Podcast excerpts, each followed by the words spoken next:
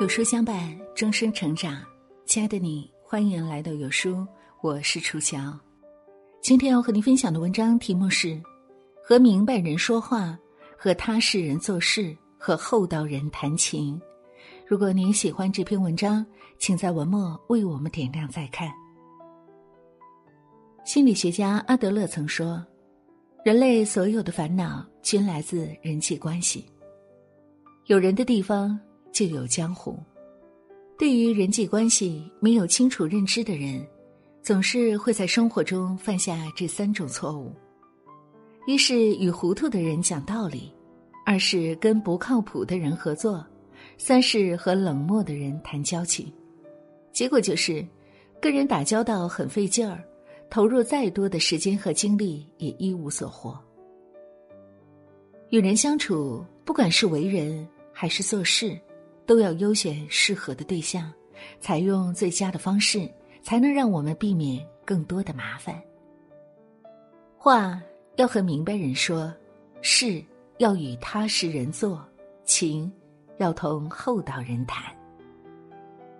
鲁迅曾经写过这样一个故事：有个奴才到处找人诉苦，他分别向聪明人和傻子抱怨主人对他的不公平。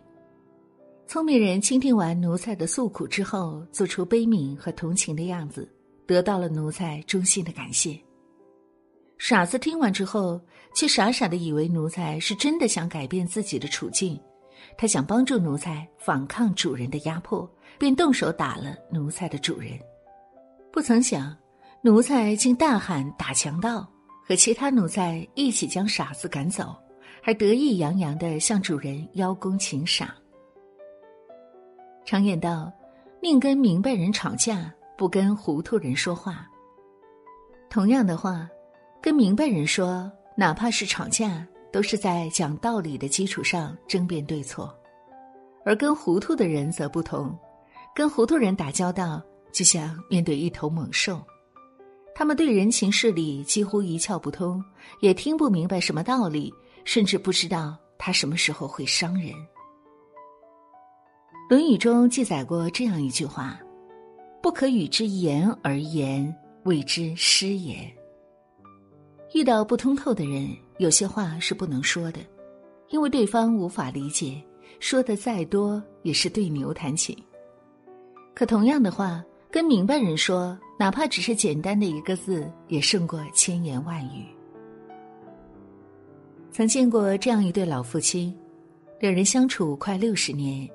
早已了解彼此的生活习惯，爷爷一个水字，奶奶就会沏好一杯热茶，放了他老人家最爱的枸杞和菊花。奶奶一个疼字，爷爷就会颠颠的去拿奶奶的按摩仪，放到奶奶右肩。和明白人在一起，无需多说废话，点到即止就可以，一切都会水到渠成。知我者为我心忧，不知我者为我何求？说的就是这个意思吧。话要和明白人说，才不会把自己想要进行的谈话弄得索然无味。香港首富李嘉诚曾说：“做事要找靠谱的人，聪明的人只能聊聊天。”这个世界上从来都不缺少聪明的人。稀缺的是，为人处事都靠谱踏实的人。有一个老木匠正准备告老还乡，但刚好有个客人要做一个精致的匣子，人手不够，老板便想让老木匠做完再走。老木匠想到老板对自己的知遇之恩，纠结一番后还是答应了。没想到这一做就做了整整六个月。在老木匠启程回老家的那一天。老板提着一份大礼，亲自上街相送，并且满怀感激地说：“我后来才知道，那个大客人做的木匣子，原来是要送给宰相的。要是做不好，可能会惹来杀身之祸。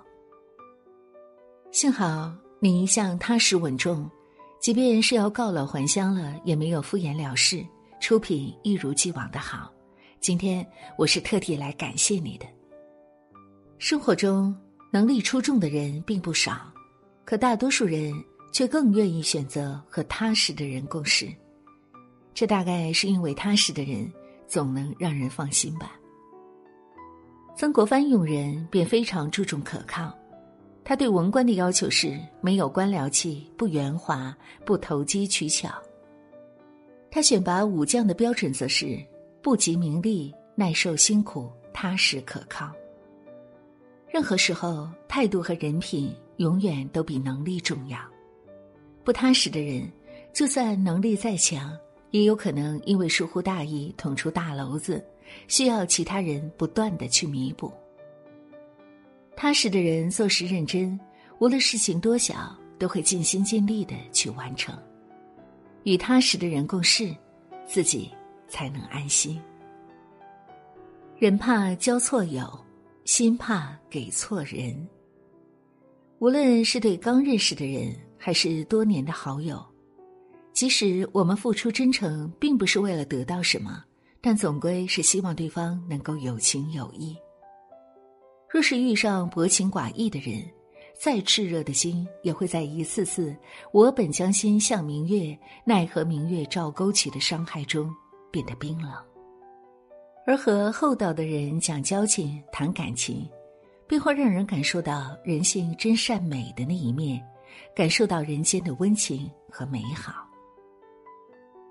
一代艺术大家梅兰芳染上白喉病的时候，时任军官的李宣替曾出手帮助过梅兰芳。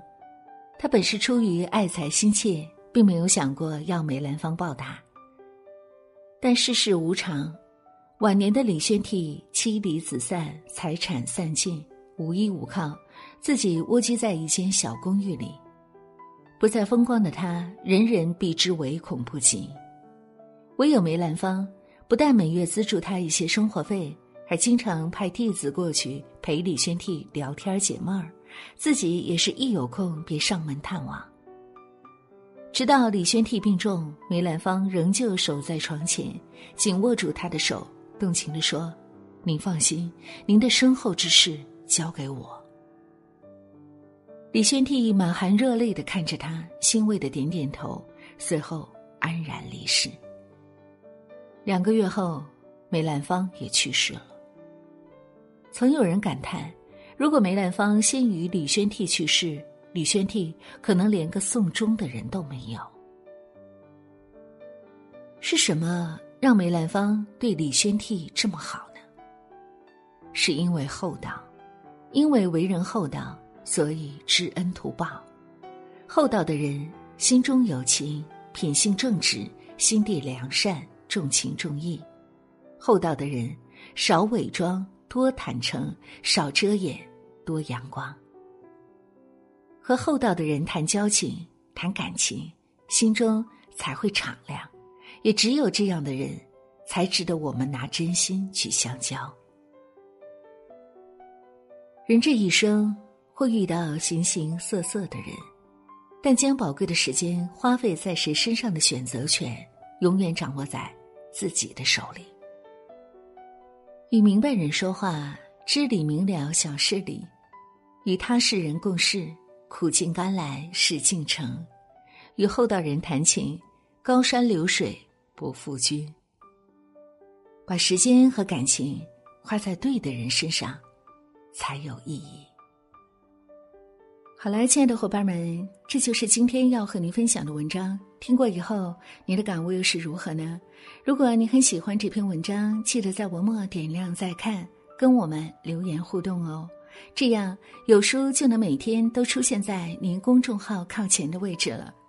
另外，长按扫描文末二维码，在有书公众号菜单免费领取五十二本共读好书，每天有主播读书给你来听。我是楚乔，感谢各位的聆听和守候。在中国沈阳，祝愿所有的朋友们新的一天一切顺利、平安健康。明天同一时间，我们不见不散。